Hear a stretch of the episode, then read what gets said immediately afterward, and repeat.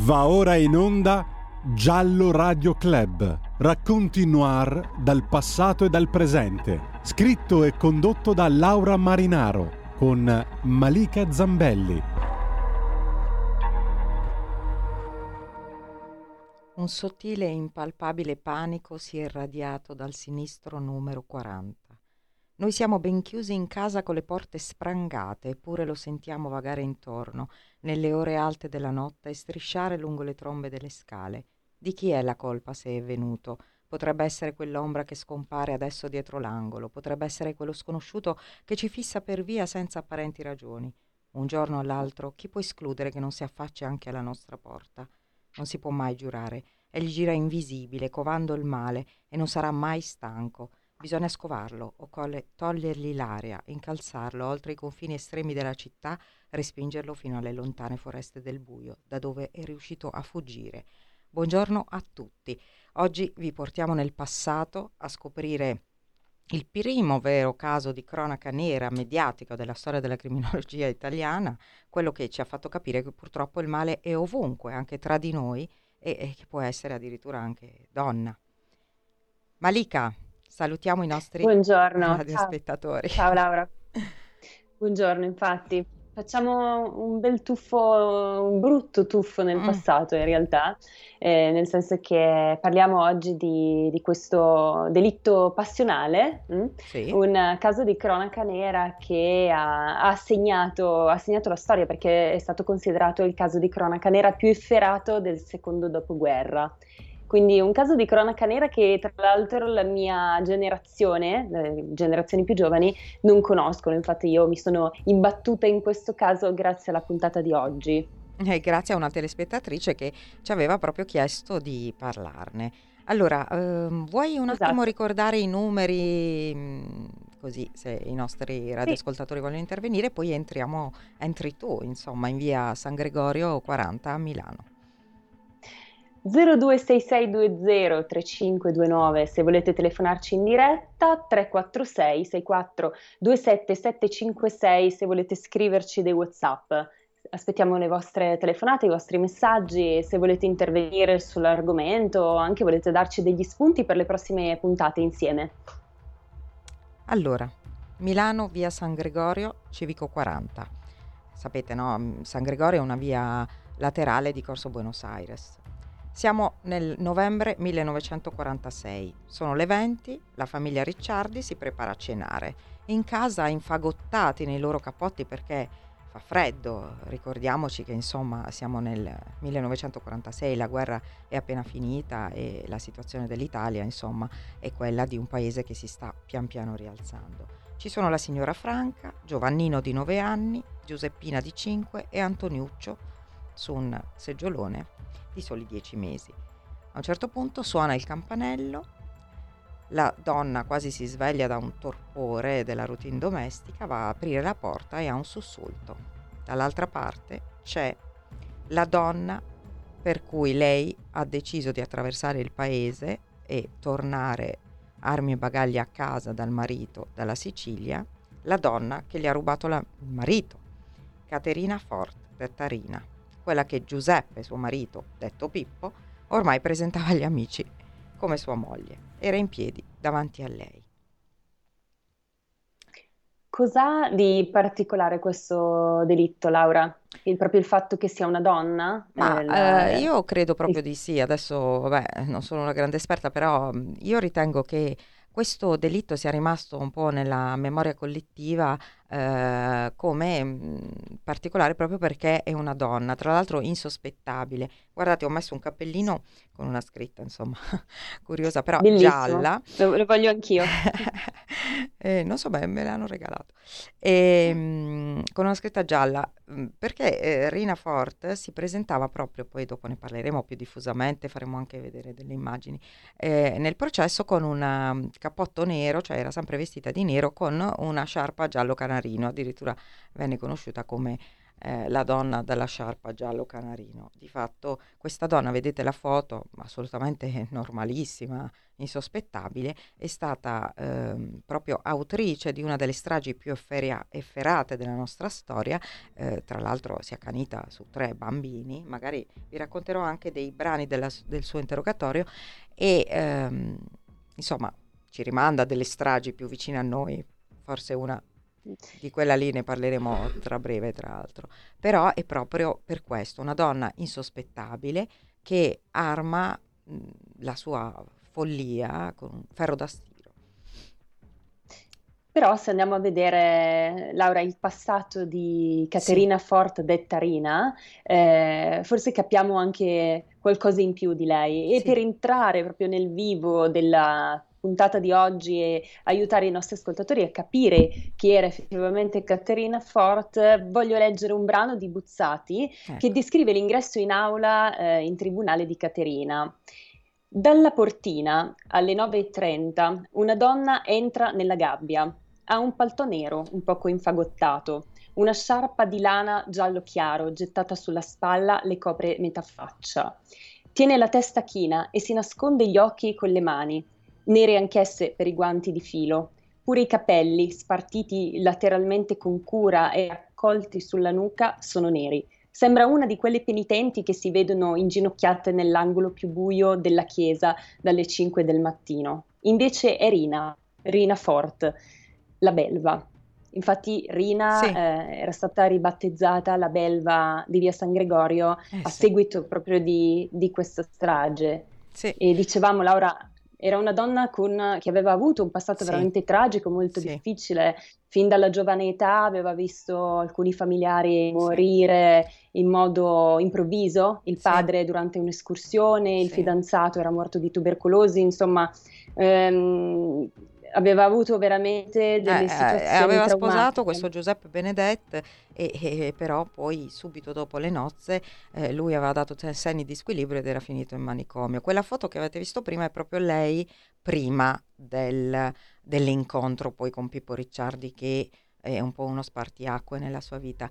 Eh, non so se avete notato, ovviamente letto benissimo da Malika, eh, le splendide parole di Dino Buzzati. Dino Buzzati, eh, sapete, è uno dei più grandi scrittori della letteratura italiana, ma è stato anche un grandissimo giornalista e questo era un pezzo che lui ha scritto sul Corriere della Sera e Dino Buzzati è stato un cronista, quindi avete visto come la descriveva, no? come una penitente in una chiesa, cioè quindi assolutamente insospettabile, una di quelle donnette che vanno in chiesa a pregare e poi vedi di cosa è stata capace.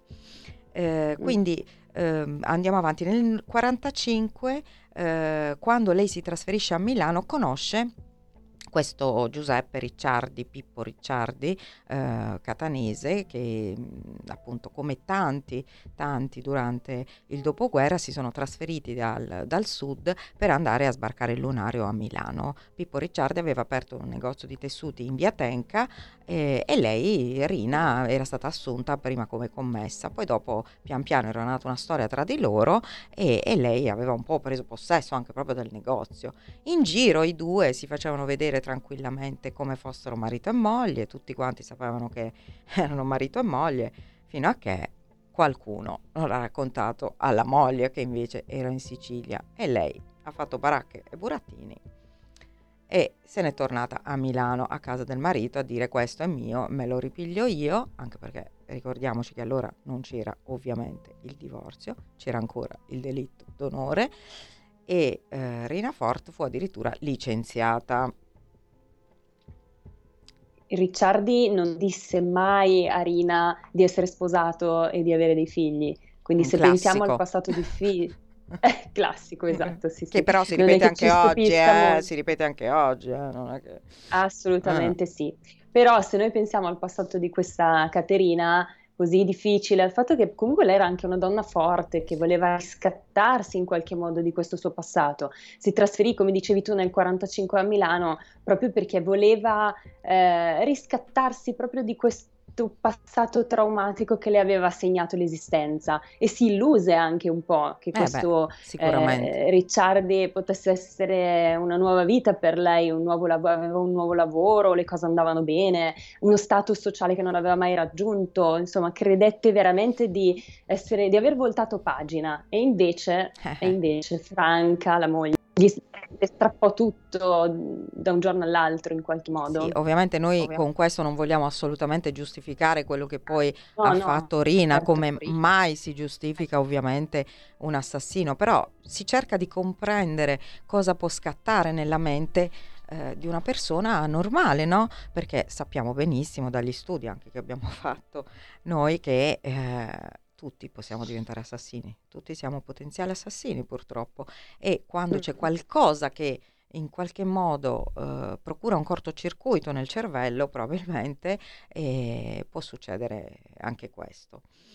Ehm, Arriviamo eh. Laura, al giorno, al sì. giorno della, della, strage. E arriviamo più che altro alla, alla, dinamica del delitto, sempre un po' raccontandola con le parole meravigliose di Dino Buzzati, anche perché io eh, di sicuro non saprei fare di meglio. Lui, eh, tra l'altro ai tempi dovete sapere che insomma, la, la, cronaca funzionava in un modo un po' diverso, i giornalisti potevano avere addirittura accesso alla scena del crimine, i fotografi ebbero accesso alla scena del crimine e abbiamo delle fotografie che abbiamo deciso di non mostrarvi e che sono contenute qui in un bel librone che ho io qui, che è proprio la mia Bibbia, e, um, Carlo Lucarelli e Massimo Picozzi, eh, in cui si racconta fotograficamente la, la storia della, della, cronaca nera e ci sono proprio delle foto dei, dei, dei, cadaveri perché veramente fu una mattanza pazzesca. I corpi mm, del piccolo sì. Giovannino e di Giuseppina che per primi trovò una commessa del negozio di Pippo che aveva dimenticato delle chiavi, quindi era andata a casa della moglie a recuperare queste chiavi, vide la porta aperta, oddio disse che cos'è, entrò e, e trovò quello che trovò. Eh, I corpi quindi dei bambini erano riversi nel loro sangue come bambolotti, dice Buzzati, a faccia in giù. Franca invece era distesa pochi metri dai corpi dei suoi figli, accanto alla porta che separava la cucina dalla stanza da pranzo, ancora seduto sul seggiolone il piccolo Antonuccio, dieci mesi, con la testa riversa di lato e un pannolino in bocca. Sì, eh, perché Rina poi raccontò di aver mh, mm, in qualche modo uh, cercato di uh, diciamo proprio fermare gli spasmi, gli ultimi spasmi mortali di tutti quanti uh, con qualcosa che trovava e che, che, gli ficcò in bocca, delle pezze, dei panolini che allora non erano i panolini di oggi ma erano i panolini di stoffa, no? Erano stati mm. uccisi a sprangate in realtà con un ferro da stiro prima, una mazza, quello che trovava davanti. L'indomani appunto fu proprio la, la, la, la, commessa del negozio perché il marito non c'era, Pippo Ricciardi era a Prato, quindi infatti inizialmente ovviamente subito si pensò a, a una, una, strage familiare, in realtà poi dopo lui aveva un alibi fortissimo e eh, addirittura lui quando arrivò da Prato ehm, disse subito questa frase Rina, Rina mia. La nausea di quel delitto atroce, come scriverà infatti ancora Dino Buzzati, riempì i vicoli e le strade di una Milano che dai tempi della guerra non vedeva più un orrore simile. E sì, perché, questo perché è curioso, perché il male fino a quel giorno era stato quello che avevano fatto i tedeschi, quello che, eh, che, che era successo durante la guerra, le bombe, i bombardamenti. Il male era quello, non si poteva pensare che il male invece fosse veramente qualcosa di più familiare, tra virgolette. Una settimana la dopo, banalità del male la banalità del male. libro di Hannah Arendt. Mm. Infatti, e quella c'è sempre purtroppo. Eh, ehm, sì. Quindi fu chiara la natura passionale della strage e effettivamente, ehm, benché Rina avesse tentato in tutti i modi di eh, gettare eh, la responsabilità su altri, facendo trovare delle tracce di sangue anche di Pippo vicino agli indumenti, eccetera, eh, il commissario Mario Nardone, che credo sia ancora vivo, eh, capì subito che non doveva andare molto lontano. Mm? Sì. Lei, lei, confessò, infatti, il commissario Nardone della squadra mobile di Milano, ma ritrattò più volte. Cioè, lei diede molte versioni. Eh, inizialmente sì. confessò e vorrei leggere Laura le parole Sì, di, sì, di Irina Fort, alcune, alcune delle sue parole, perché come abbiamo Certo. detto ritrattò più volte. Accecata dalla gelosia, oltre che eccitata dal liquore, mi alzai andandole incontro. Giunta nell'anticamera, le incontrai mentre tentava di venire in cucina. Mi avventai sopra di lei e la colpii ripetutamente alla testa con un ferro che avevo preso in cucina. La pappalardo cadde tramortita sul pavimento e io continuai a colpirla. Il piccolo Giovannino, mentre colpivo la madre, si era lanciato in difesa di lei, afferrandomi le gambe. Con uno scrollone lo scaraventai nell'angolo destro dell'anticamera e alzai il ferro su di lui. Poi, entrata in cucina, colpii la pinuccia. Ad Antoniuccio, seduto sul seggiolone, infersi un solo colpo in testa. Tra l'altro, Laura, la, la Forte non ha mai confessato di... cioè ha confessato, Sì. ma poi ha ritrattato Sì, e la cosa che volte. le interessava di più era dire che lei non aveva toccato i bambini. Sì, sì, sì. C'era ehm, una frase che, che lei raccontò in una delle tante confessioni. La Franca, quando la riconobbe, dopo essere stata colpita la prima volta, disse: Disgraziata, disgraziata, ti perdono, ma ti raccomando i bambini. Ecco per lei che lei, forse per salvare la sua, non lo so, il sua- la sua allure con Pippo, eh, continuava a dire: I bambini non li ho toccati, i bambini non li ho toccati. Eh, c'è una telefonata. Ascoltiamo. Pronto, buongiorno signori. Buongiorno. Allora, io da Buongiorno. mi ricordo che c'era una canzone che dicevano eh, o gente vi voglio raccontarvi una sciagura in via San Gregorio, una scia- sciagura, ucciso la madre e i tre bambini. Era una roba che mi era rimasta impressa. Ma lei, signora, eh, scusi, adesso non glielo devo chiedere quanti anni ha, Sono però. vecchia, ho 78 anni. Ma quindi E c'era allora- allora, si ricorda qualcosa? Eh, mi ricordo, no, beh, Era ricordo piccola. che i miei geni- Sì. mia mamma, a parte il fatto che eh, lì sulla ringhiera piangevano. Guardi, ne ho visti di piangere. E poi soprattutto queste parole, insomma, addirittura avevano- l'avevano messa in musica. Ah, sarebbe bello recuperare questa Eh, canzone. Non si ricorda chi la cantava? In via San Gregorio, una sciagura, ma non mi ricordo. Mm, mm, mm, E mm. ucciso la mamma e i tre bambini. Senta Era signora, una- adesso che, eh, la- eh, visto che è qui, le chiedo, ma oggi quando sente di tutti questi fatti di cronaca, ehm, eh, No, cosa, lei che vede qualche differenza tra allora? No. Cioè, Io le, le garantisco che cerco di non ascoltare quasi più niente, perché bene. sono cose raccapriccianti, eh sì. che non ci, non ci appartengono, mi saruveggia per carità, però mh, eh, sono cose assurde. Sì. Però sono cose assurde che però possono capitare a chiunque purtroppo, Eh, da purtroppo, quello che vediamo ogni giorno, Certo. no? Eh, questa è la tragedia. È questo che le volevo chiedere, se c'è differenza con allora, cioè allora ne succedevano così tante o no? Oppure non si sapevano perché non c'era la No, no, televisione? se le dico che questa è anche un'altra che avevano messo proprio in una specie di canzone erano diventate, ma tra- che chi le cantava eh, piangeva insomma. Mamma mia, No, è stata una roba un ricordo pazzesco. proprio un ricordo. Mi scusi se ho riaperto questi ricordi allora signora, perché eh, in realtà abbiamo deciso di raccontare questo fatto proprio perché ce l'ha chiesto una- un'altra telespettatrice, allora ho detto vabbè. Purtroppo, sì, guardi, di, di obbrobri ce n'erano anche allora. Sì. Oggi poi ancora molto, ma molto molto, di più, più molto. amplificato. Certo, poi allora c'era stata la guerra, insomma, Sì. già ce ne, se ne era viste C'era abbastanza. eh. Certo, c'era nell'anima la stanchezza, un qualche cosa, che Mm. poi insomma io ero ragazzina proprio Sì, piccola, sì, sì, sì, sì, sì. però insomma per restarmi impresso, eh, vabbè, grazie infinite per la trasmissione. Grazie, grazie signora. Gra- Grazie a lei. Malika, cosa Sì, infatti. vuoi commentare? Eh, immagino che sia un ricordo fortissimo perché, come dicevi tu, a parte che era appena finita la, la seconda guerra mondiale, quindi già ne avevano abbastanza. In più, sentire raccontare di una donna, tra l'altro, che uccide così crudelmente dei bambini, cioè è forte, è veramente forte. Già ripercorrerlo e averla vissuta deve essere Cos'è che ti fa venire in forte. mente? Però, A me c'è una Laura, cosa che mi fa venire in mente. Cos'è che ti fa venire Sì, in mente? Ehm, eh, io pensavo mh, mm, al fatto che intanto i delitti passionali eh, sono qualcosa che purtroppo ci sono e sempre ci saranno.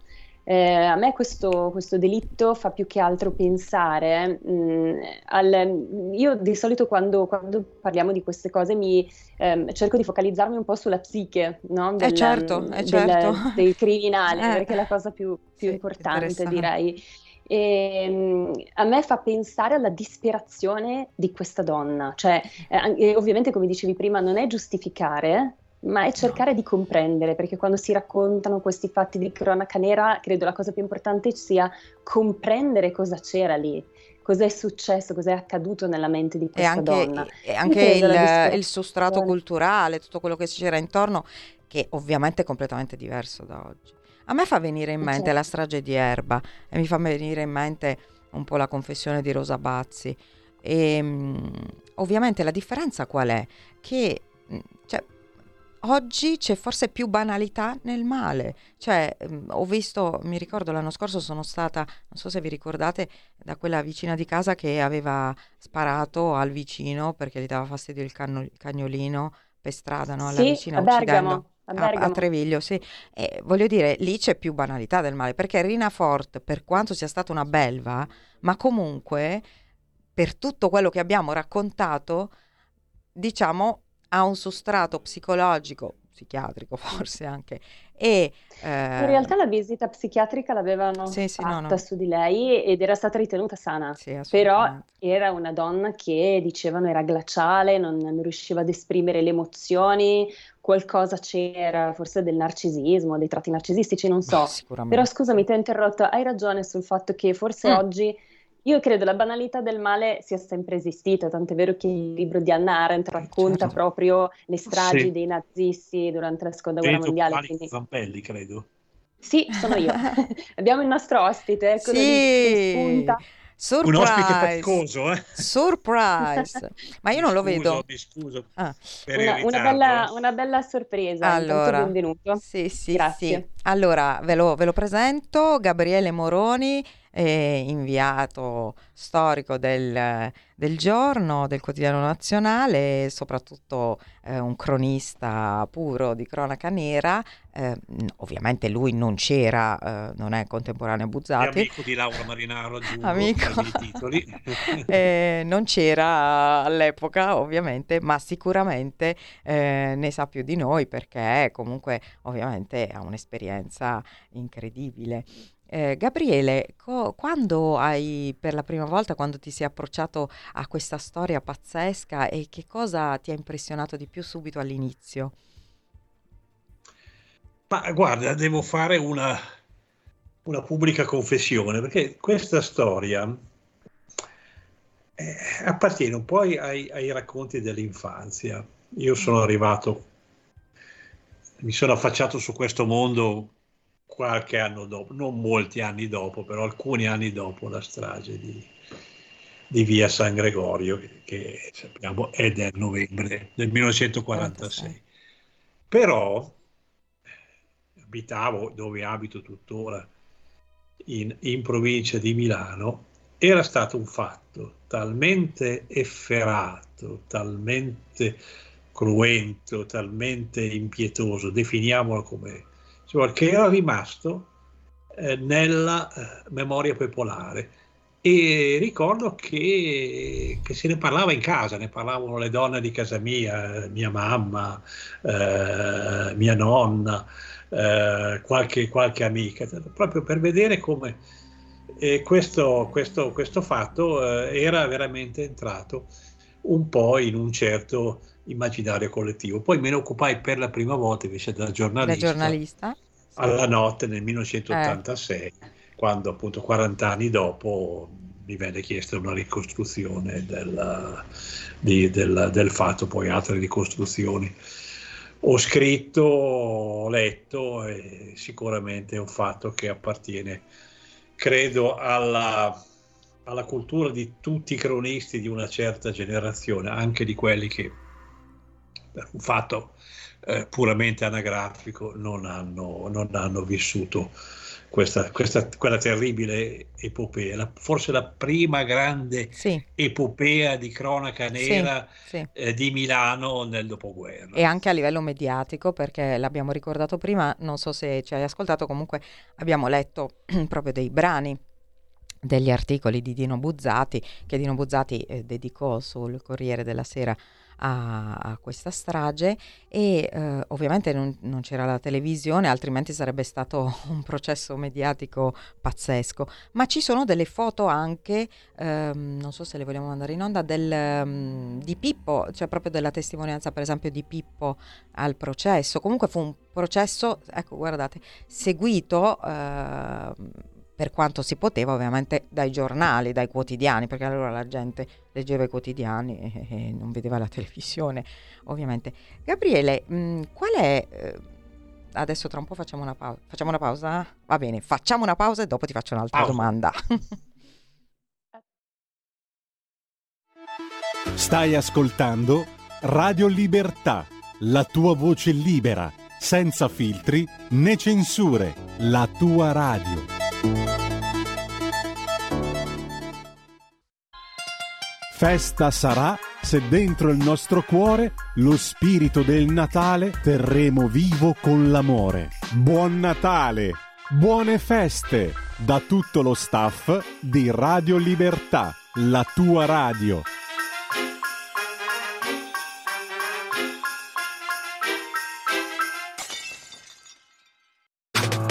Stai ascoltando Radio Libertà. La tua voce libera, senza filtri né censura. La tua radio.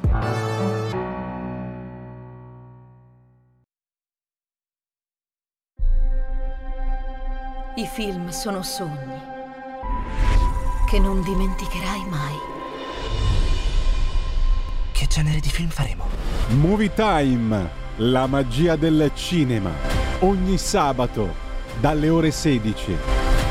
Qual è stata la tua parte preferita? Radio Libertà, la tua radio. È impossibile. Solo se pensi che lo sia.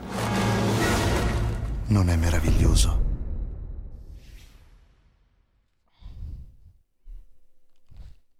Allora, Gabriele, eh, volevo chiederti, eh, quale secondo te dei casi che hai affrontato, di cui ti sei occupato negli anni, mh, secondo te ha raggiunto questo livello di efferatezza, ma anche a livello psicologico è, è, stato così interessante, perché lì abbiamo un po' esaminato la vita e la personalità di Rina, anche tutto poi quello che c'era stato prima, la guerra.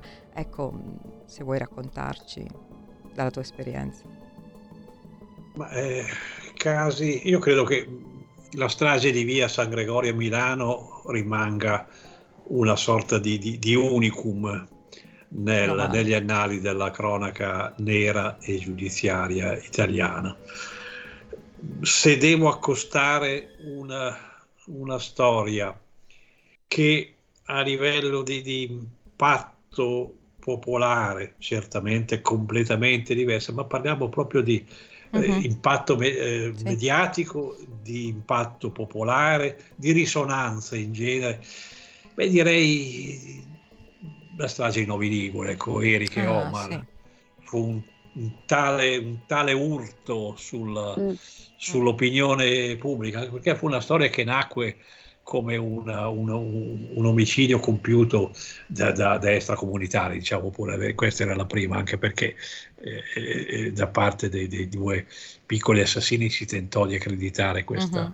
questa tesi, anzi io ricordo che ero, ero Novi Ligure, in quelle ore si stava preparando la manifestazione, poi uscì la terribile verità che a uccidere la madre e il fratellino di Erika erano stati la stessa Erika mm. e il suo fidanzatino complice Omar. Beh, fu un, un, tale urto emotivo che eh, oscurò gli, gli, eh, era in corso il Festival di Sanremo, oscurò gli ascolti del, del Festival di Sanremo e poi non possiamo eh, eh. non citare parlando di stragi, però in un contesto sì. completamente diverso, eh, però molto simile da un punto di vista così astratto di, di impatto mediatico, beh, la, la, strage, la strage di Erba. Sì, infatti. Anch'io ne ho parlato. Direi, ricorderei questi episodi come i più assimilabili alla vicenda Sì, tra l'altro di, di Gabriele, Gregorio, però che per me rimane veramente un, un capitolo a parte. sì, credo anch'io, anche per come andò avanti. Ricordo, ci ci ha ricordato Gabriele questo particolare, che anche Rina tentò di far credere che fossero stati dei rapinatori, mise in disordine eh, la stanza, cioè anche lei inizialmente, insomma, poi dopo fu il commissario Nardone a eh, capire che non bisognava andare tanto, tanto lontano e, e poi a farla confessare, anche se ricordiamo sempre che poi le confessioni devono essere provate e per il nostro ordinamento e quindi non è che uno confessa e subito è fatta. Tant'è vero che ci sono state otto ritrattazioni delle confessioni. Ehm, andiamo avanti su come, come andò avanti il processo, quindi mediatico per quanto... C'è una telefonata? Ah, aspettate, c'è una telefonata, vediamo. Anzi, sentiamo. Pronto? Pronto? Pronto? Buongiorno signora, sono Angelo da Monza. Buongiorno. Complimenti della trasmissione. Guardi, le vorrei, è molto interessante quella di, di oggi. Le vorrei proporre per eventuali future trasmissioni Sì. il caso Fenaroli Ghiani Sì, sì, sì. e sì. poi la famosa saponificatrice Sì, di, sì, di Correggio. Correggio. Sì, sì, sì. Va Bravo. bene, la ringrazio. Bravo, buona, grazie. gio- buona giornata. Grazie, grazie. Li faremo tutti. Sì, sì, ce li sì, sì. segniamo. E... Ecco qui, vedete li le faremo. vittime, le vittime e la carnefice con la sua sciarpa giallo canarino, che vabbè, noi vediamo in bianco e nero, ma era giallo canarino a quanto descriveva eh, Buzzati. Ehm, quindi il... Mi, pre- mi prenoto per Fenaroli Iani. Eh? Sì, bravo, bravo, bravo, assolutamente, anche per altri se vuoi. Anche... Laura, a proposito di, Sì. di Buzzati, Sì. visto che parlavamo della personalità di Rina Fort, lui Sì. scrisse, secondo me è veramente Sì. molto, molto interessante quello che scrisse. La sua sordità sentimentale è veramente un fenomeno mostruoso. Mamma a mia. descrivere questa donna che appunto non, non aveva problemi, a, a quanto pare psichiatrici, però certamente una difficoltà nell'esprimere le emozioni, una, un- una freddezza, Mm. una, un'affettività, sì, addirittura quando le, le vennero- le venne comunicato il fatto che sarebbe stata condannata al Sì, carcere a vita, si dice non, non fece una piega. No, anzi disse... Qualcosa c'è. Inizialmente lei disse 5 anni o l'ergastolo, io sono Rina Forte. Qui vediamo un tratto Eh, narcisistico. eh. eh, sì. Eh, eh, Gabriele, a chi ti fa venire, a chi ti fa pensare un po' questo, questo comportamento? non- Io lo ritrovo spesso, mm, lo ritrovo spesso. Mm. Ma, eh, lei dimostrò una forza notevole, anzitutto perché, come ricordavi giustamente tu, riuscì a reggere a 17 interrogatori per, per 80 ore. Sì, sì. Immaginiamo 80 ore cosa sono- possono essere state. E, e capitolò quando appunto eh, Nardone e i suoi collaboratori notarono sul cappotto che Rina stava facendosi ruotare sul, attorno alle spalle per indossarlo delle piccolissime macchie, eh, macchie di sangue.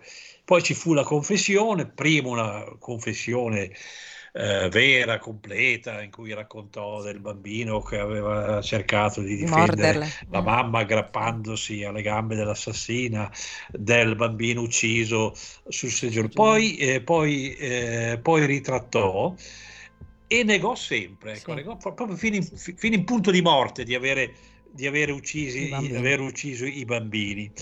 E eh, dirà dalla prima ritrattazione in poi che in quella casa con lei c'era un tale Carmelo, che poi Sì, ben sì, identificato, amico di Pippo, eh, di Pippo Ricciardi. Spiegò che gli affari eh, non andavano bene, Ricciardi aveva una merceria, Rina era stata la sua commessa, gli affari non andavano bene, non andavano per il verso giusto, così lei e Ricciardi avevano deciso di inscenare una rapina giusto per eh, eh, Mhm. mettere a tacere per un po' i, i creditori. E raccontò ancora di più, disse di essere stata drogata Mhm.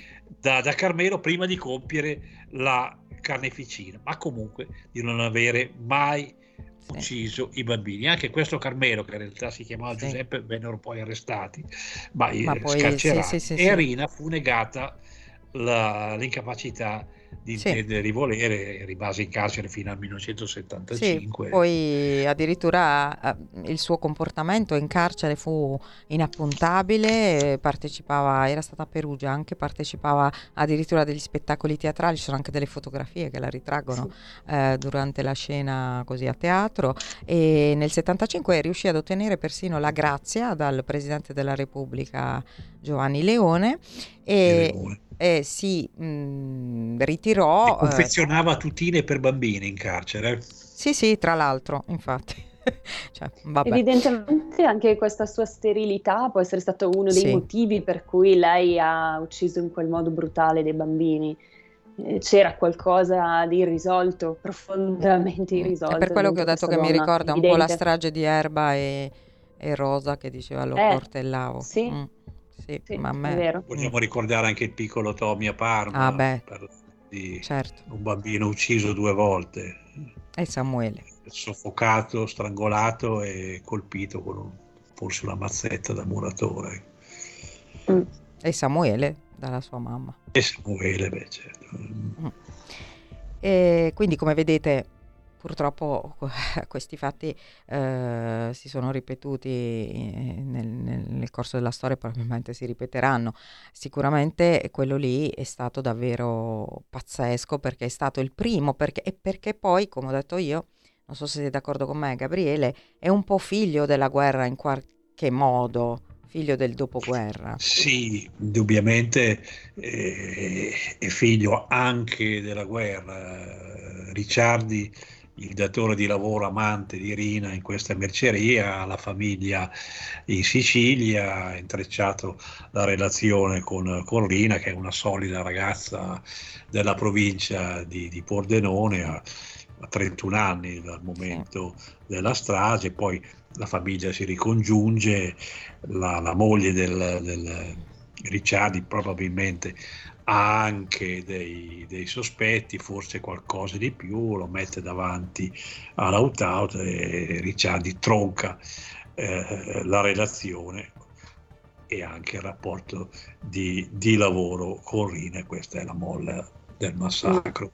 Sì, ehm, la guerra perché c'entra? Perché proprio erano tanti i meridionali che si trasferivano dal sud, magari non con le famiglie, da soli per venire a lavorare al nord, poi lasciavano le famiglie giù a cui mandavano magari i soldi e questo avrebbe voluto continuare a fare Ricciardi bello tranquillo qui eh, con, la, con, la sua, con quella che presentava in giro come sua moglie, di fatto, cioè tantissime eh, testimonianze. La stessa Rina veniva da, da, da Pordenone, quindi era sì. un po' un'antesignana della grande migrazione del Veneto che poi sarebbe arrivata proprio nel, pochi anni dopo, nei, nei, primi anni 50, che io ero bambino, ma ricordo i, so, i eh. manovali veneti che arrivavano da noi nel Milanese in bicicletta dal Veneto, eh, quindi Rina Ford aveva un, un po' anticipato questa grande ondata migratoria che seguì di, di qualche anno.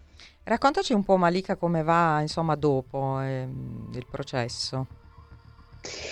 Ecco, lei è stata condannata, come dicevamo, al carcere a vita e in carcere ebbe una condotta impeccabile, cioè una, un'ottima condotta carceraria, eh, si comportava in maniera estremamente tranquilla, diventò anche estremamente religiosa, infatti la descrizione dei Buzzanti è proprio calzante, no?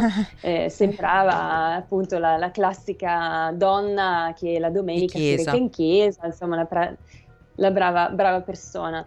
E, ehm, e, poi appunto come dicevi tu, fu, tra l'altro fu perdonata i, i papa, i, ah, sì. il Pappalardo, eh, la perdonarono a livello giudiziario, fu questo il motivo per cui sì. le fu concessa la grazia. Sì dal Presidente della, della Repubblica però eh, il Ricciardi non la perdona no. mai. Tra l'altro qui volevo chiedere una cosa al nostro ospite, cosa ne pensa lui, perché ehm, si disse che gli inquirenti, quando Ricciardi arrivò in, que- in questura e abbracciò così calorosamente la Fort, eh, e lei era già sospettata di essere la colpevole del, del delitto, eh, suonò strano, insomma, li insospettì. E eh, c'è chi pensa ancora che forse lui possa essere ehm, il mandante. Lei cosa ne pensa, Gabriele? Ma eh, io escluderei, abbiamo visto come Rina cercò di coinvolgere il, eh sì. il Ricciardi e questo fantomatico Carmelo che si chiamava in realtà Giuseppe. E come entrambi vennero a loro volta arrestati e, e scarcerati, io non, credo che eh, no, abbia fatto tutto da solo. si possa chiamare in correità i Ricciardi. Certamente eh, questo uomo, con tutte le attenuanti che possono venire dalla lontananza della famiglia, dalla guerra, l'Italia spagata in due dalla, dalla linea, linea, gotica, Beh, insomma, fu per tre anni l'amante di Rina e tornò a fare, avrebbe voluto tornare a fare il bravo marito quando la famiglia si ricompose a Milano. Ci dicono, sì, c'è, c'è un messaggio che volevo d'accordo. leggere. Vabbè, c'è un messaggio sul piccolo Tommy, mh, eh, ucciso appunto da, da, Mario Alessi, ricordate? Dice da un uomo che diceva i bambini sono tutti angeli. Sì. Eh, e poi c'è un'altra signora che ci dice, o un signore, non so, che ci dice la pausa pranzo con questi temi un pochino da brivido, una sorta di cena con delitto, siete bravissime. Raul Cesano. male, dai, no, dai, pranzo, pranzo con delitto ci sta, dai, almeno è una novità. Cena con delitto ce ne sono tantissime. Noi facciamo il pranzo. Noi il pranzo. Bravo, no, poi, bravo Raul. Grazie, grazie. Ma io credo che mh, adesso eh, è un, è un, fatto del passato, è storia, abbiamo anche letto dei brani del grandissimo Dino Buzzati, eh, i gialli tra l'altro letterari sono di gran moda e quindi perché non... Eh, Ehm, non scegliere questa fascia oraria. Noi abbiamo deciso di andare in onda in questa fascia oraria perché eh, c'è più gente che ci ascolta, eh, Gabriele, e perché c'è, c'è, anche tanta gente che mh, mm, magari ha vissuto certi fatti perché abitava nello stesso paese, nello stesso comune. Infatti parleremo sicuramente della strage di Erba anche lì eh, ti, ti, coinvolgeremo. Adesso magari aspettiamo le, le, novità perché forse c'è una richiesta di revisione, quindi andremo un po' sulla cronaca. Però ehm, vogliamo parlare anche quest- di questi fatti del passato perché la storia è anche questo, no? La storia dell'Italia è anche eh, storia nera, giusto Gabriele? Mm. Assolutamente, ma forse e anche la nostra vita che è fatta di il giallo. Il giallo racchiude proprio le componenti, i motori del vivere, l'amore, l'odio, eh, la cupidigia, mm, l'amicizia anche, perché ci sono anche storie, sì. storie di, di, di, di, amicizia. E non per niente Dostoevsky quando mm. viveva a Firenze frequentava la Biblioteca Nazionale e, e andava a cercare non i libri ma le effemeridi, cioè i giornali di allora e cercava la cronaca nera. Vedi? Eh, io ho sempre è detto... un grande giallo in fondo. Questo sì. Ecco tutto. Gabriele, tu che scrivi tanti libri, tra l'altro Gabriele è appena uscito, adesso ci racconterai del tuo nuovo libro, ma per, come mai non hai mai scritto un libro su questa storia? Ma guarda, eh, io non, non, mi considero uno scrittore, mi considero un giornalista che scrive.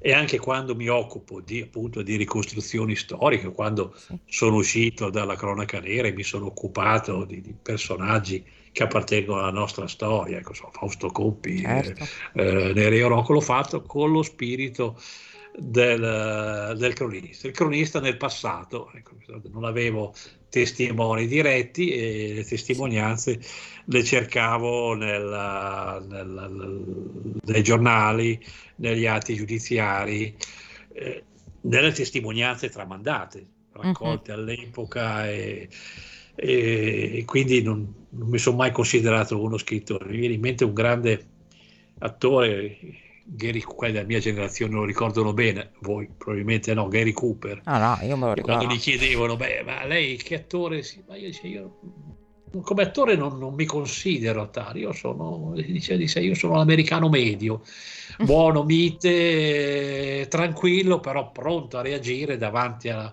alla prepotenza, alla, alla, prevaricazione, usando a sua volta la violenza. E citava invece come esempio di attore, cioè proprio capace di calarsi nei ruoli anche più lontani dalla sua indole, dalla sua personalità, un atto grande del cinema, cioè Spencer Tracy. Ecco, io sono, non mi paragono a Gary Cooper, se lui non era un attore io non sono scrittore, io sono un cronista che scrive e, e rimango cronista anche quando anche quando eh, faccio dei libri anziché dei, dei resoconti giornalistici. Non, non saprei inventare. Eh, però noi abbiamo collega. tanto da imparare da te eh, io personalmente, che no. Mm, sono proprio una cronista. Non ho niente da insegnare, si impara, si impara lavorando e non si smette mai. Sì, questo è vero, non si smette mai di imparare, è vero. E... Magari questa puntata potrà essere per lei uno spunto per scrivere un libro su questa ecco. storia. Chissà. Magari... Regalatemi un po' di fantasia per Natale. Dai, va bene. Io non so inventare. C'è qualcuno ehm... che lo fa, eh? Eh, lo e so. qui mi fermo. E qui mi fermo pure io. Ehm... Fermiamoci. Comunque Rina muore così per chiudere il cerchio a 71 anni, quindi nemmeno tanto, tanto anziana, in un paesino della Toscana dove si era ehm, così ritirata con il nome di Benedette, che era il nome di quel marito eh, che poi era morto, eh, cioè nel manicomio, che era finito in manicomio. Ehm, a proposito di manicomio, così, visto che siamo vicini al tema, eh, Gabriele ricorda quindi il tuo ultimo libro che è su un tema interessantissimo e attualissimo. Sì, eh, grazie che me lo... Eh, della citazione, il libro si intitola 7 Psico 7 ed è così un viaggio dalle, dalle 7, uno pensa se, se, eh, alle bestie di sangue. Eh, certo, altro nostro lo cavallo di battaglia. Cambiato.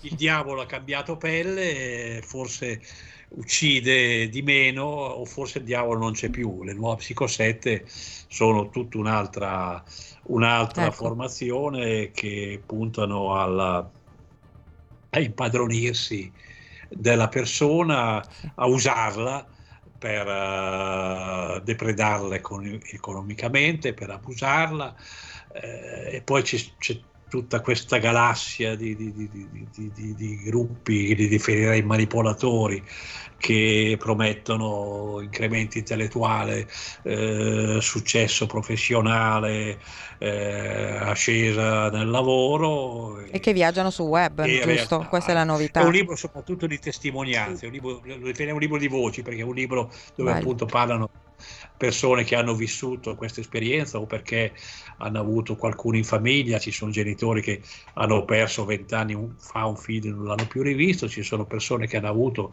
la forza e la fortuna di uscire da, da, da, da questo, questa galassia.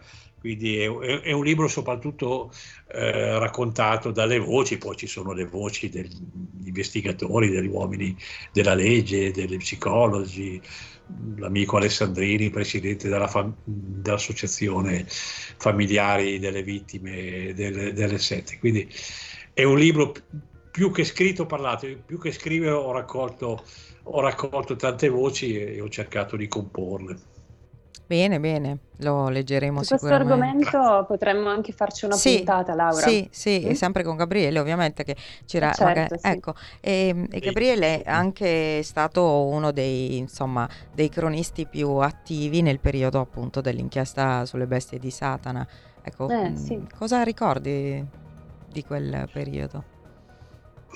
Ma guarda, ricordo beh, tutto il mio, mio primo incontro con Michele Tollis se ho ancora un minuto lo racconto brevemente. Sì, sì, sì, la tarda primavera del 98 io avevo scritto un libro sui ragazzi che, che fuggono di casa. E arrivò in redazione al giorno questo signore eh, piccolo, compatto, Michele mi ha sempre dato l'idea di, di, di, di, un puio chiuso, di un'energia contenuta ma pronta a esplodere, infatti la, la dispiegò poi nel cercare e, nel, e nell'individuare gli assassini del, del, figlio. E disse, ma lei ha fatto questo articolo, ma guardi che mio figlio non è scappato di casa, c'è, c'è del lato, c'è... Fabio era morto con Chiara Marino da pochi eh, mesi, sì. ma l'uomo aveva già intuito sì. che c'era una realtà ben più terribile che non quella di una, di una fuitina per, per ragazzi. La vicenda la, la conosciamo, sì credo non è ancora finito. di avere misurato quella volta veramente eh, ecco, quella volta è per il piccolo Tommy Apano direi il peggio dell'uomo quando la persona smette di essere tale e diventa, e diventa qualcos'altro. Quindi vedete Rina Fort che eh, ritorna, poi alla fine il tema è sempre quello. Eh, purtroppo noi che, che, viviamo di questo l'abbiamo rivissuto tante volte. Malika, cosa, cosa ti rimane da questa puntata oggi? Cosa ti rimane da questo racconto che abbiamo voluto fare proprio magari anche con le parole dell'epoca, con le immagini dell'epoca?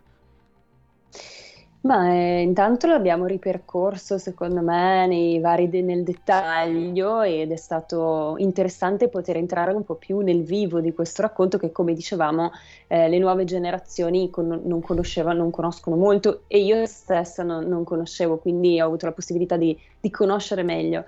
Come ti dicevo è qualcosa che mh, ci fa pensare, ritornando alla banalità del male, a come effettivamente alcune circostanze, alcune situazioni anche psicolo- psicologiche della persona possano eh, dare luogo a delle vere e proprie stragi, a delle vere e proprie tragedie, cioè non, non ci si riesce, non, non, si riesce mai fino in fondo chiaramente ad entrare nell'ottica di, di, questi, di questi assassini che eh, a sangue freddo riescono, riescono a compiere questo. Ehm, io vorrei fare un'ultima domanda al nostro ospite sì, sì, rispetto sì. alla banalità vai, vai. del male di cui parlavamo, no? Credo che tu abbia ragione, Laura, sul fatto che oggi eh, qualcosa è cambiato. C'è sempre stata, c'è sempre stato questo, questo modo di, di, approcciare il male, cioè eh, la banalità del male, come dicevamo, è un libro che racconta le stragi della seconda guerra mondiale, e, però anche oggi anche oggi assistiamo alla mm. banalità del male. Tu facevi riferimento a, questo, a, questo, a quest'uomo che era un uomo no? che aveva sparato alla vicina perché sentiva il cane. No, era una donna, era una signora. Era una donna. Sì, sì, sì, sì. sì. Ti ricordi Gabriele a Treviglio l'estate scorsa? Mm, sì. No, no, era una donna. Ci sono delle ci sono delle motivazioni diverse, forse effettivamente non sa cambiato, sono cambiati i tempi, ci sono i social che ci distolgono anche un po' dalla realtà, eh, anche i giovani eh, sono un po' disconnessi dalla eh, realtà eh. e quindi sicuramente forse sì, c'è più banalità del male oggi. Che ne pensa lei, Gabriele? Eh, facciamo una puntata su questo. Ecco, infatti abbiamo un minuto, però in un minuto dici. Ma io sono sono in balia di due streghe. Graziose, peraltro. No, eh. dai. poi devo alle fate, alle frate streghe preferisco le streghe. sono Anch'io sempre. Ma, Ma, ci sono anche le streghe questo. buone. Oh, certo. eh. Eh, voi siete ascritti a questa categoria sicuramente. Forse quello che manca nostra, mancano due cose, io credo. La, la tolleranza, sì. sia la capacità di, di, di, tollerare, di passare sopra a quello che può essere anche un piccolo sgarbo che in realtà diventa poi uh-huh. la molla di un crimine, e la, eh, la solidarietà. Sì. Cioè, io ricordo, L'empatia. Quando ero bambino io, quindi nel, nel, nel Paleolitico, la, il rispetto, quasi la venerazione che circondava i nostri vecchi. Io ricordo nella casa di, di Righiera dove abitava mia nonna, mia nonna e un'altra signora che turnavano per assistere a una signora sola. C'è un po' più turni, giorno e notte, avevano anche le chiavi. Ecco, questo, forse questo manca, manca questo nella, nella, nostra, forse anche, anche, la capacità di parlarsi e parlarsi significa, significa, significa, capirsi. Si, si, vive troppo in fretta, forse già a partire, a partire dalla, dalla, famiglia eh, poi forse anche Laura che vive anche nel mondo della scuola, sì. che sa anche la scuola cosa, eh, sì. cosa, cosa, cosa eh, sì, io mi, mi, reputo fortunato perché ho, sono vissuto, in, vissuto i miei primi anni riguardata adesso in un'epoca tutto sommato felice. Sì. Non la rimpiango, però la ricordo. Sì, anch'io. Quindi cercate ogni, di ogni essere più empatici, voi giovani. Sì, questo, questo sì. Ogni epoca ha i suoi lati positivi e i suoi lati negativi, non è che vogliamo demonizzare i giovani no, o le nuove generazioni. Eh. Però, non sono tutti terribili. Però, No, Ci però sono io credo... vestono di nero e, e hanno i capelli alle spalle e hanno un libretto fitto di 30 che si Certo, ascoltano certo. Marilyn Manson, eh, non- Certo. anzi, Sì, sì, sì, ragazzi sì. adesso sono anche sicuramente forse più, più colti, più ricettivi, più cosmopoliti di quanto non fossimo noi.